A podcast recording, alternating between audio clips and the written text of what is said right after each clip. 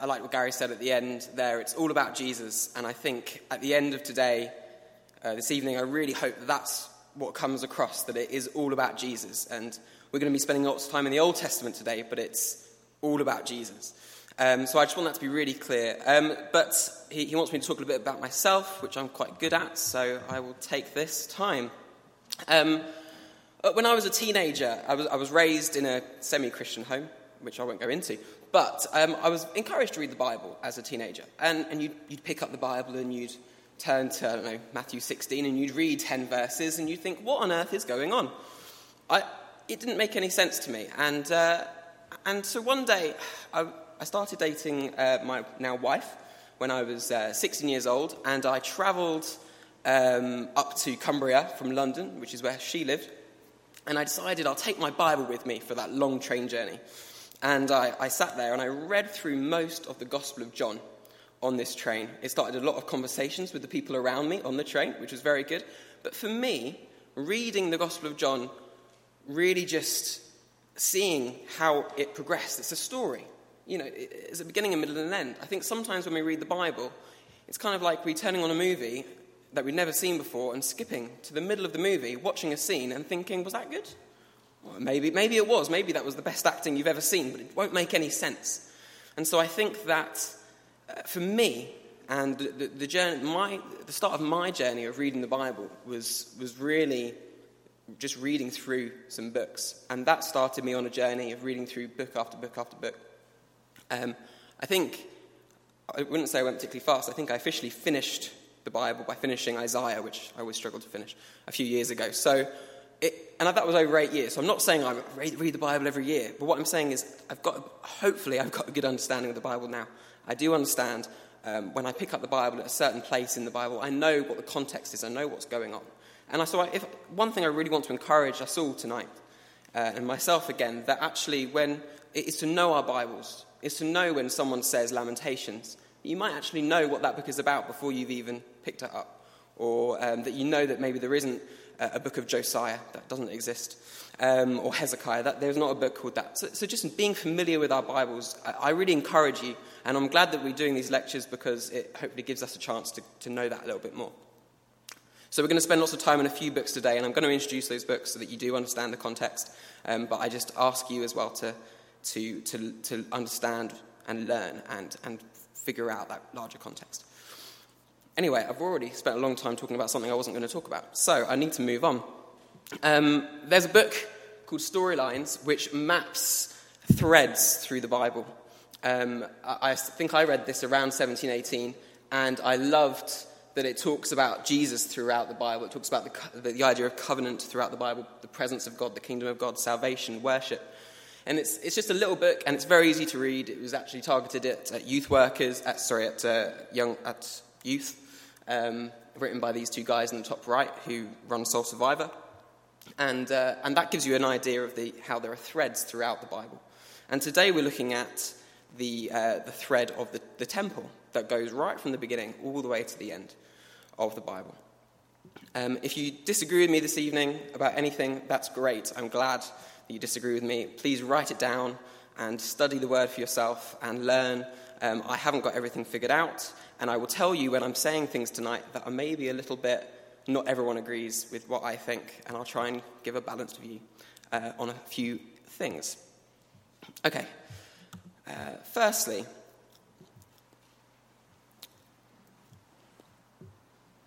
Firstly, I realized I haven't done the one thing that I wanted to do, which is show you a particular verse, which is somewhere in the middle.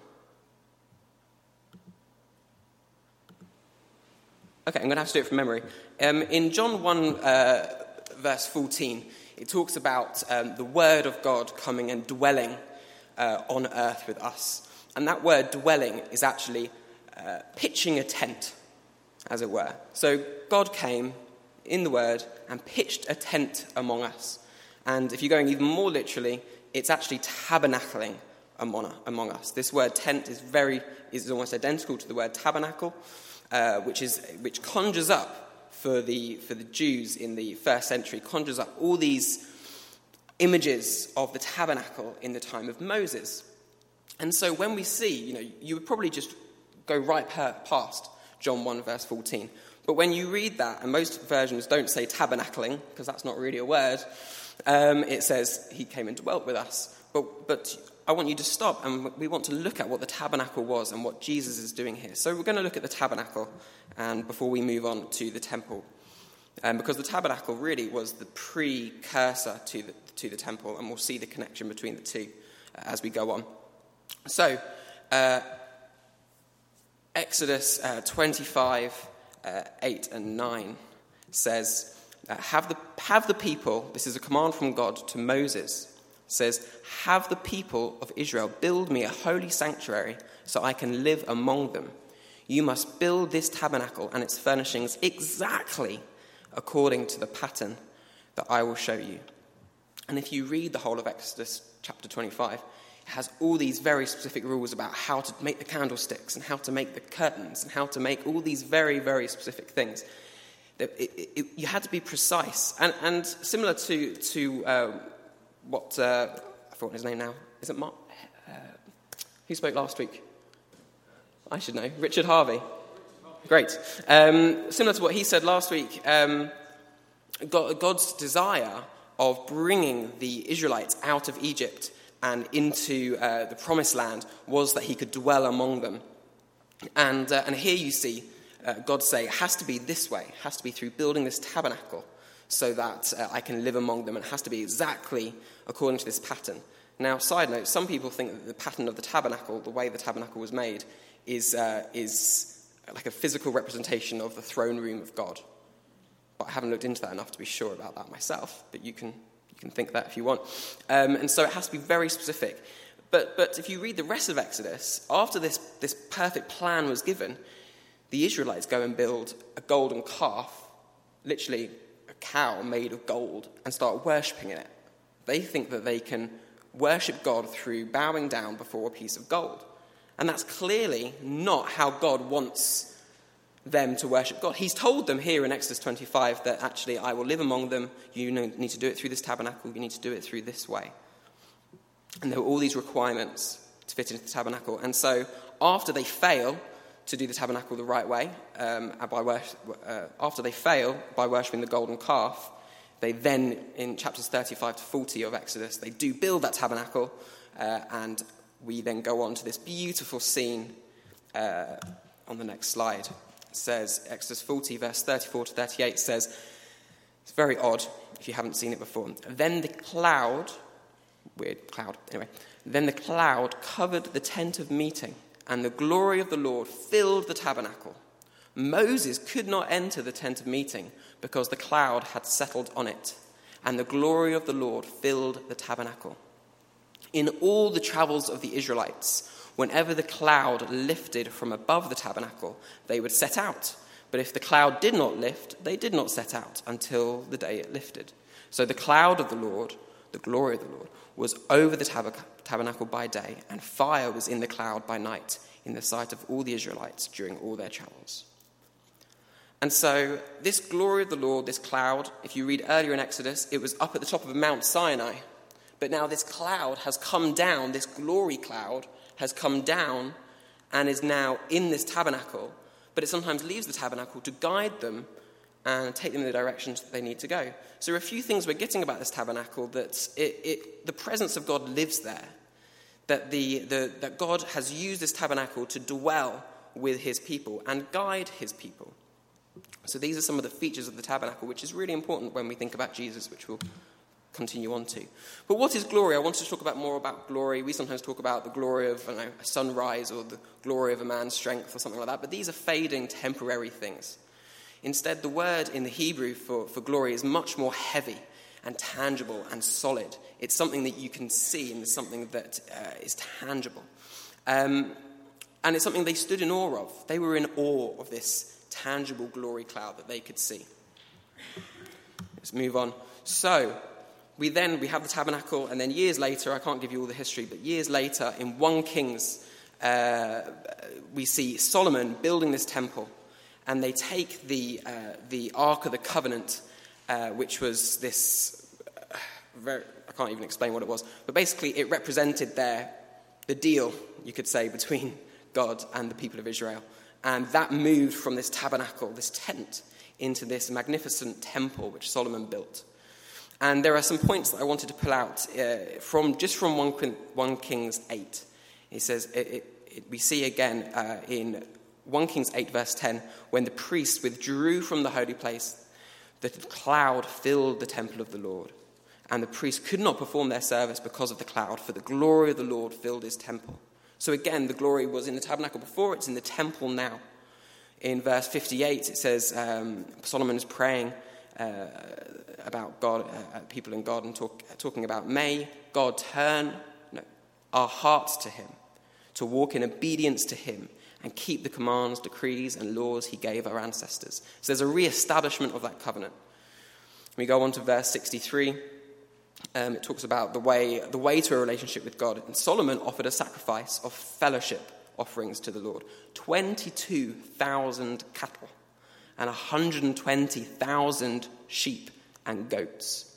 So the king and all the Israelites dedicated the temple to the Lord. Can you imagine the massacre and the amount of blood, uh, the amount of money that was given and spent to, uh, to create this, to get this relationship up and running? Uh, verse 56 Praise be to the Lord who has given rest to his people Israel, just as he promised. Not one word has failed of all the good promises he gave through this, his servant Moses. So it's a place of praise. This temple is a place of praise. Um, and then verse 44 to 45 it's a place where prayers will be answered, which you've got there. So you can read that if you'd like. It's a place where prayers will be answered. However, in Ezekiel 10 and 11, hundreds of years after Solomon built his temple, we can read, and I'm not going to read it for you now. If you want to, you can go and find that in Ezekiel 10 11. But he talks about the glory departing from this temple. Even though it was glorious, it was an amazing building, it was beautiful, the glory left. And Ezekiel saw it in his visions. Quickly, afterwards, say quickly, maybe years afterwards, um, the whole temple itself was completely destroyed. So, this be- beautiful, glorious temple, the house of God, the thing that represented the dwelling of God with the people of Israel, has left.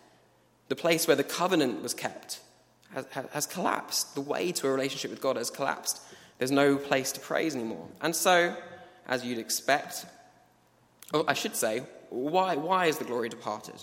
I should be very specific about this. The reason why the glory departed was because they didn't keep the covenant. They didn't keep, they weren't the Israelites didn't maintain the holiness and the standards that they were supposed to keep to maintain that relationship with their God. They didn't maintain those standards. They went into exile. Their country was destroyed. Their temple was destroyed. After this, there's no record of them having the Ark of the Covenant anymore. No one knows where that is. There's a theory it's in Ethiopia, but that's a different conspiracy theory, which we won't look into. Um, but after this, after the temple was destroyed, there was lots of expectation and you see this in Ezekiel. You see it be destroyed at the beginning. Um, and then there's all this expectation of a new David, a new king, a new Messiah who was able to give new hearts and new life. There's talk in Ezekiel 37 of new humans and new creation. It's all very beautiful. In, in chapters 38 and 39, you hear about um, evil being destroyed once and for all.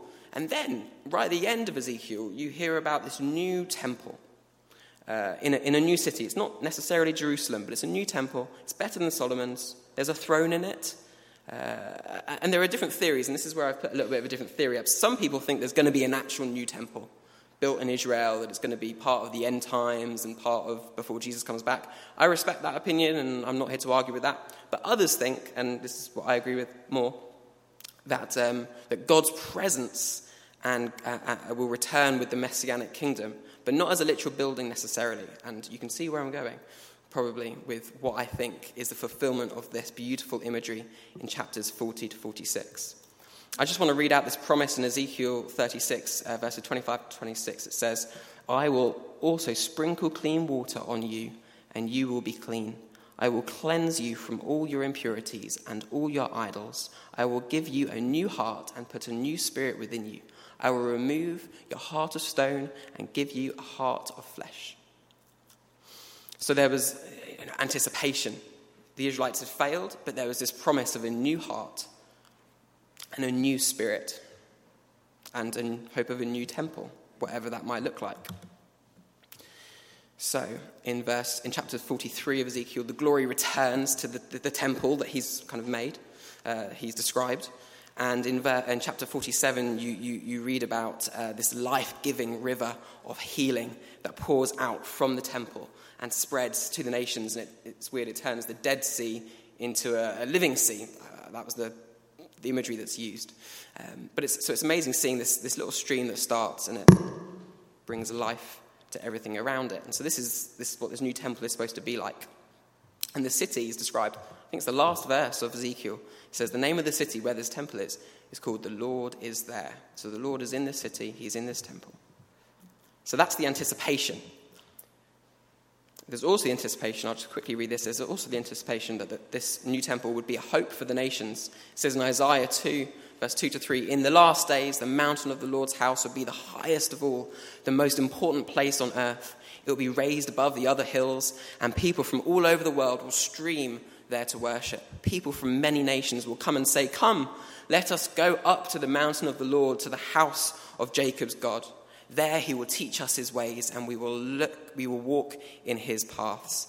For the Lord's teaching will go out from Zion, his word will go out from Jerusalem. And I've given a few extra verses there at the bottom, which, uh, which say very similar things about this a temple really being a place where the whole world would come to and be a hope for the whole world.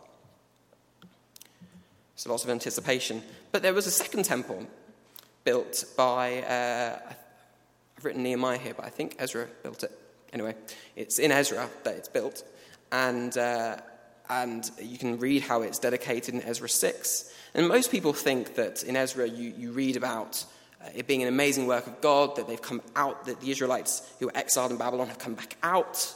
There's a lot of parallels with the Exodus story. So just like the Israelites had come out of Egypt and gone to the promised land, they'd, they'd now, years later, they'd come out of uh, uh, basically almost being slaves in, in Babylon and they'd come back to the land of Israel. And so they thought, we'll build a temple just like we did before and, uh, and we'll re-establish that covenant. But uh, the thing that's missing is that there is no uh, glory cloud in this. There's no evidence that God ever returned and dwelt among its people in, in, in, Ezra. And if you read Ezra and Nehemiah, there's lots of the bad things. If you read the end of, end of one of them, either Ezra or Nehemiah, um, there's a lot of, uh, it describes either Ezra or Nehemiah pulling out the hair of the people of Israel because he was so angry that they were still sinning, that that covenant hadn't been reestablished.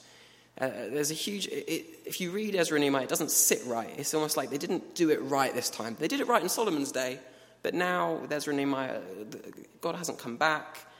We have issues with proper sacrifices. And there are prophets from that day, Malachi, I've written here, um, in, chapters one, in chapters 1 and 2, are talking about how, even though you've got this new temple, proper sacrifices aren't happening.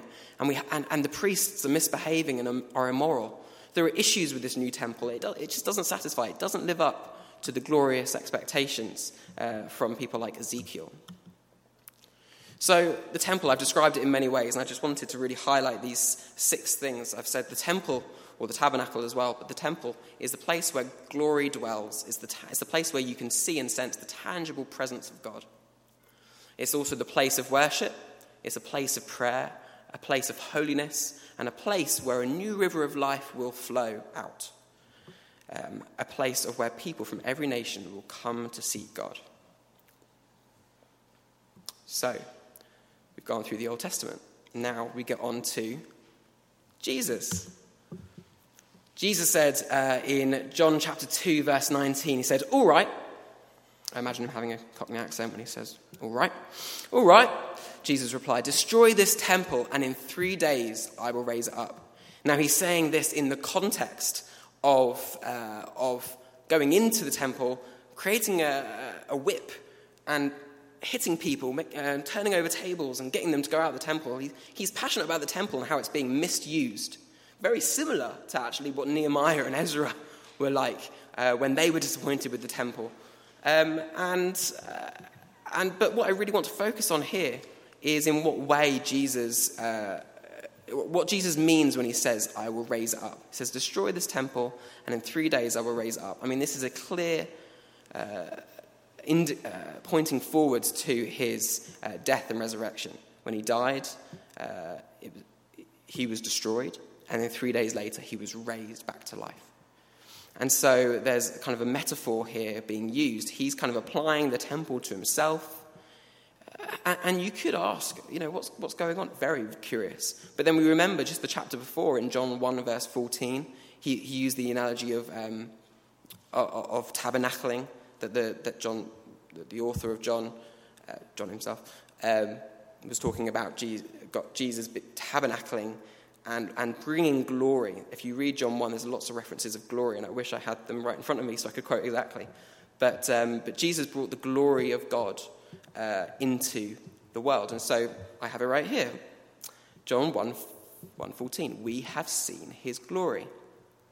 And then John also wrote a letter in 1 John 1, verse 1. He says, We saw him with our own eyes and touched him with our own hands. So, what I really want to hold on to here is that when you see Jesus and when they saw Jesus, they weren't just looking at a man, but they were looking at uh, the same tangible presence that Moses um, could not uh, be in the same presence as back in, uh, in, in, the, in the days of the Exodus. Um, and yet now it's coming and it's walking among, amongst us. It was walking amongst the, uh, the ancient Jews in the first century. Um, so the glory is no longer in a place, it's actually in a person. So there's this transfer that's happened here. It's very, very curious, very strange.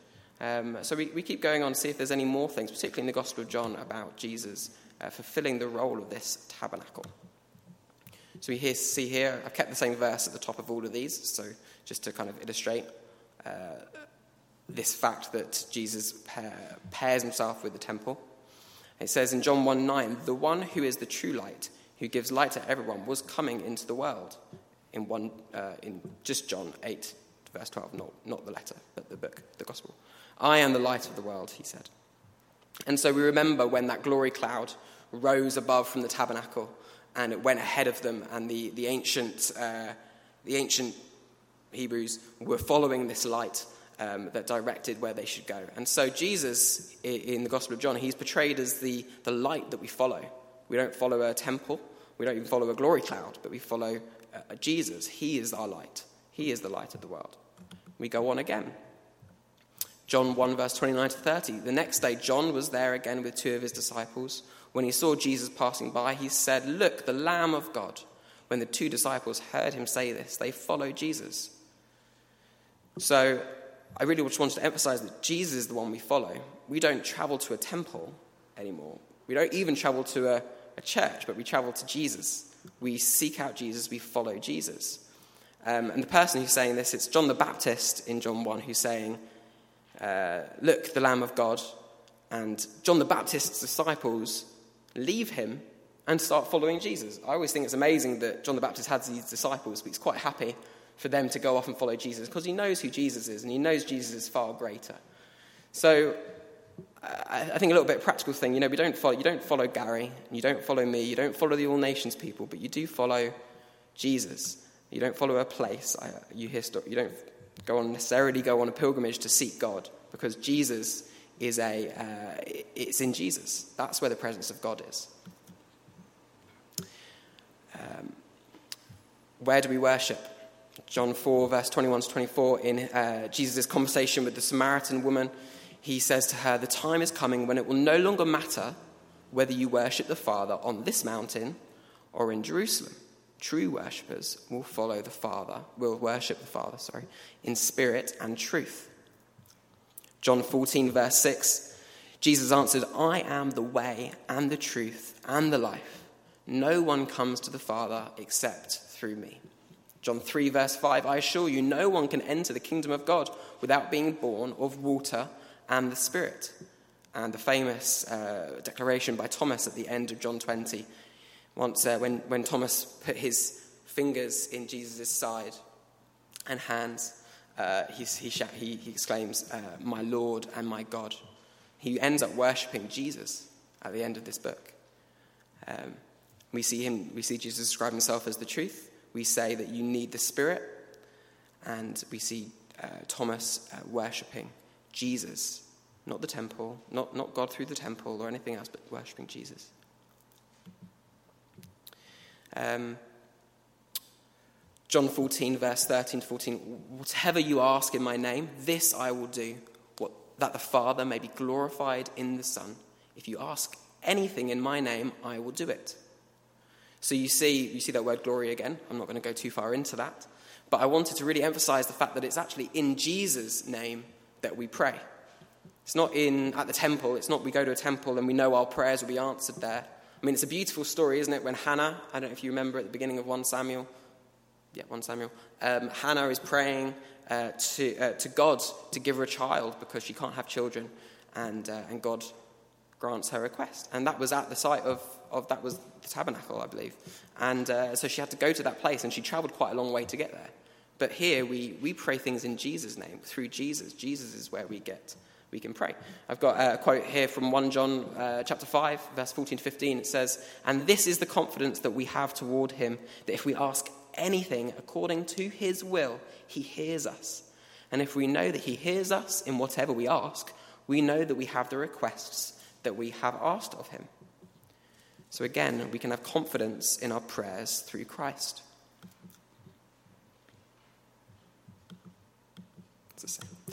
Um, John 20, verse 19 to 23. So this is now, I need to set the scene, so because there's a lot in this, uh, these verses that I do want to talk about. So we talked about how in the Old Testament there was lots of rules and regulations. To, the, tem- the tabernacle had to be perfect, the priests had to be perfect, everything had to be perfect. And so, uh, and we saw earlier, I mean, the top verse there says, Destroy this temple, and in three days I will raise up. And so it sounds like Jesus, by his death and resurrection, rebuilt a temple. And so we should be very interested then in what we read about Jesus after this temple has been rebuilt in John 20, verse 19 to 23. He comes to his disciples. He says, Jesus came and stood among them and said, Peace be with you. Now, these disciples, in my opinion, didn't really deserve peace. They, they, they scattered the moment Jesus was arrested. They hadn't been around him. They, and they certainly haven't done all these rules and regulations to, to be worthy of the tabernacle. They haven't purified themselves. They haven't done all the things that they were supposed to do. And yet Jesus gives them peace here. And he said this, he showed them his hands and side. Hands and side. The disciples were overjoyed when they saw the Lord. So they, they, they receive the peace, they see the sacrifice, and they're overjoyed. Again, Jesus said, so he's emphasizing this peace be with you. This is how we know it's not just a greeting, because he says it, he says it twice. Peace be with you. He says, As the Father has sent me, I am sending you. And with that, he breathed on them and said, Receive the Holy Spirit. So he gives the Holy Spirit now. He, he, he, he shares God with them. The Holy Spirit is God. So he's giving them God tangibly giving them God. In, in, John 17, I haven't got it anywhere in the notes, but in John 17, in, in what we call the high priestly prayer, Jesus prays uh, for the disciples to have his glory, to share in his glory. And here we see Jesus post resurrection, after the resurrection, giving the Holy Spirit. He's sending them, he's giving them the Holy Spirit, and it says, If you forgive anyone's sins, their sins are forgiven. If you do not forgive them, they are not forgiven. Now, this is a very controversial quote, and I'm not going to try and deal with that. But what I really want to emphasize here is the fact that he's saying, just is it not so striking how easily he can forgive because of the resurrection, because of this release of um, uh, the fact that these rules and regulations don't need to be kept anymore, that Jesus has done it on the cross. He's rebuilt this temple, and he's saying that anyone can come in. He's saying that you know, you don't have to do all these things, all these atoning works, all these sacrifices to be forgiven. But now, if, if you forgive anyone's sins, the sins are forgiven. It's much more of an open door. Much more of an open door to Jesus. And that is where we find our forgiveness. We don't find our forgiveness through sacrifices, through penance, through all these different, be- through begging. We just come to Jesus and he will forgive our sins. So know your relationship with God, know the peace of God, know the fullness of the Holy Spirit in your life, and know that you are forgiven. It says in John 14, verse 6, that no one can come to the Father except through me. He makes it so clear that through Jesus is how we get to God, or how we come to the Father. Um, I had a quote, but I'm looking at the time and I will not use it. Um, getting towards the end now.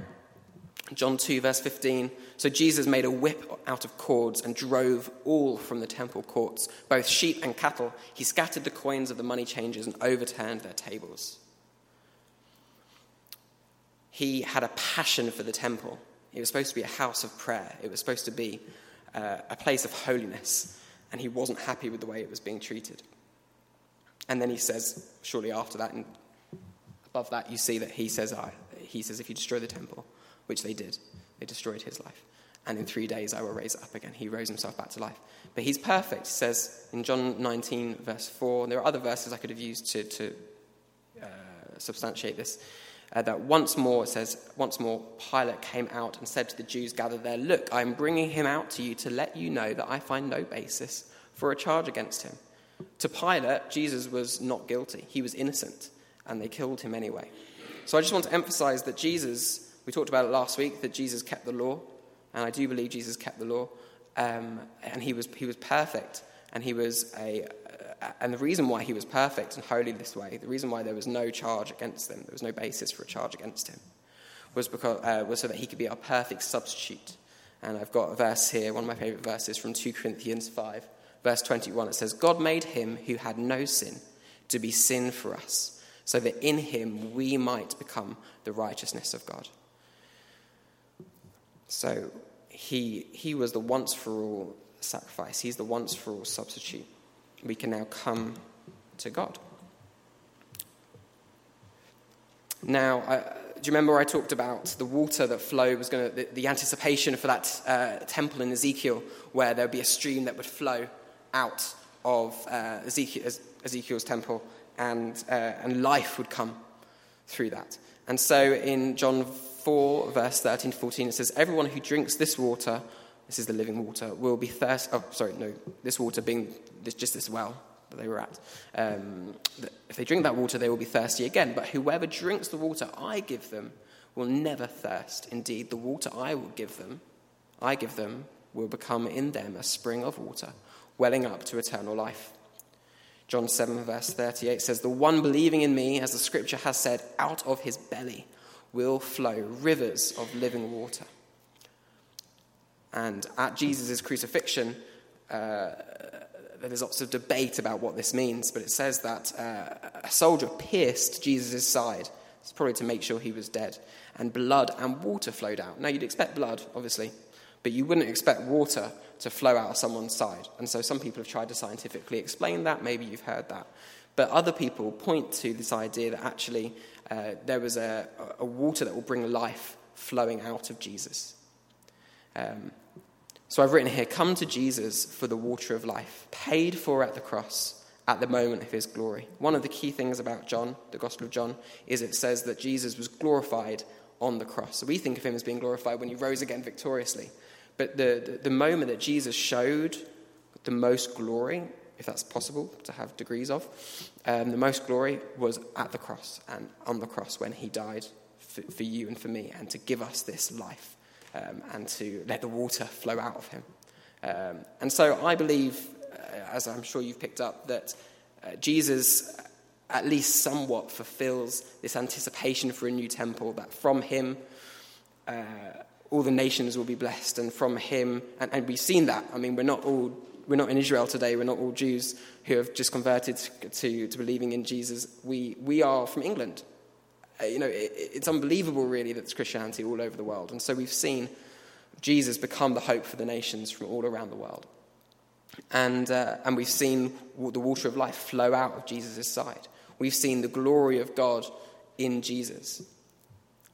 We've seen him as the source of our prayer. This is me uh, substantiating the idea that Jesus is uh, hope for the nations. Famous verses, John 8, verse 12 I am the light of the world. World, if you follow me, you won't have to walk in darkness. John 7, verse 38 For God so loved the world. That's not John 7, verse 38. John 3.16, it should be, For God so loved the world that he gave his one and only Son. So Jesus came for the world, not just Israel. So again, I just want to go through it. Jesus, the glory of God. There are lots of other verses I could have used to substantiate my points tonight. I actually, you probably noticed, I really tried to use the Gospel of John only, but there are loads of other places I would go to talk about Jesus being the glory of God. He is the establisher of a better covenant. I recommend you read Hebrews if you haven't studied that. He is the better covenant. He brings the better covenant. He is the place of worship, as we've seen. Through him we pray. He is the Holy One through, through, I should add, through whom we find our holiness. And he is the spring of life, the wellspring of life, and he is the hope for the nations. So that's uh, everything I have. I uh, will close in prayer, I think, is the best thing to do, and then I'll just leave, uh, I'll maybe talk about just a few resources that I do recommend. Lord God, we thank you that you showed us God's glory. Jesus, we thank you that you showed us God's glory, that when we see you, we, uh, and when we experience your goodness and your love in our lives, that we are experiencing the tangible presence of God, Lord God. And we thank you that we aren't stuck in an old covenant of rules and regulations, Lord God, but that we are in a better covenant, Lord God, one that has been paid for by your blood, Lord God, your innocent blood.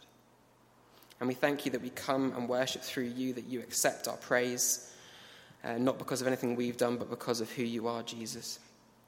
We thank you that, uh, that we pray through you according to your will, Lord God. We thank you that you've shown us your will and desire for our lives. Lord God, we thank you that you are perfect and holy. Lord God, that you showed us what it's like to overcome temptation, that we could follow after you. And Lord God, we thank you that you are the wellspring of life, Lord God, that it's through uh, hungering, hungering and thirsting after you, Lord God, that we will be satisfied, Lord God. And I thank you that you are the hope for the nations. You are the name above every name, Lord God. That all nations from all over the world, they just need to know you and know your work on the cross. And I pray for all the people here, Lord God. I thank you that they've come to hear uh, more about your word and the Bible and the way you've done things, Lord God. And I just pray that they would, that you would satisfy their hunger and thirst, Lord God. That you would be their all in all. That they would see you as God, Jesus. And they would know the peace and the Holy Spirit and the forgiveness that comes through you. Yeah, we, are, we ask that we would experience your glory and your goodness in our lives. And be with us, Jesus, as you promised. Amen. Amen. So I've just written here some recommended resources. If you haven't got one, and I, hope, I know some of you will, but if you haven't got one, a really good study Bible. Um, I've spent quite a lot of time uh, looking at my study Bible, and when I don't understand something, I read the notes at the bottom. And so sometimes I spend just as much time reading the Bible as I do the notes at the bottom of the page. And at the beginning of every single book in my study Bible, it has a setting, and it has the context, and it has the literary features, and it has all these things, and, I, and the maps and things. I love maps. Um, and it's, it's really interesting, and that's, it's, they're, they're there to help you grow. Otherwise, you'd have to have one book over here, and one book over here, and one book over here. But a study Bible kind of brings it all together. So I do recommend you get a good study Bible. Um, and if you're interested in a bit more of an academic source about how Jesus is the temple, or Jesus fulfilled the role of the temple. Uh, there's this book that I uh, read for my studies called Jesus and the Temple by Nicholas Perrin. I, I, will say I wouldn't consider him evangelical, but most of what he said seemed really good and solid to me. I think non evangelicals can have good thoughts about the Bible too. So, uh, so, you know, read it, but just remember where he's coming from. Um, but I do recommend it, and I don't think it's too much. And if you want something a little bit more introductory, then the book I recommended at the beginning, Storylines by Mike Pilavachi and Andrew Croft, is also good. And I'll just leave this up on the screen. And if you want prayer for anything, then by all means, talk, talk to me, talk to Gary. Uh, we're going to have a Q&A time, aren't we? Q&A.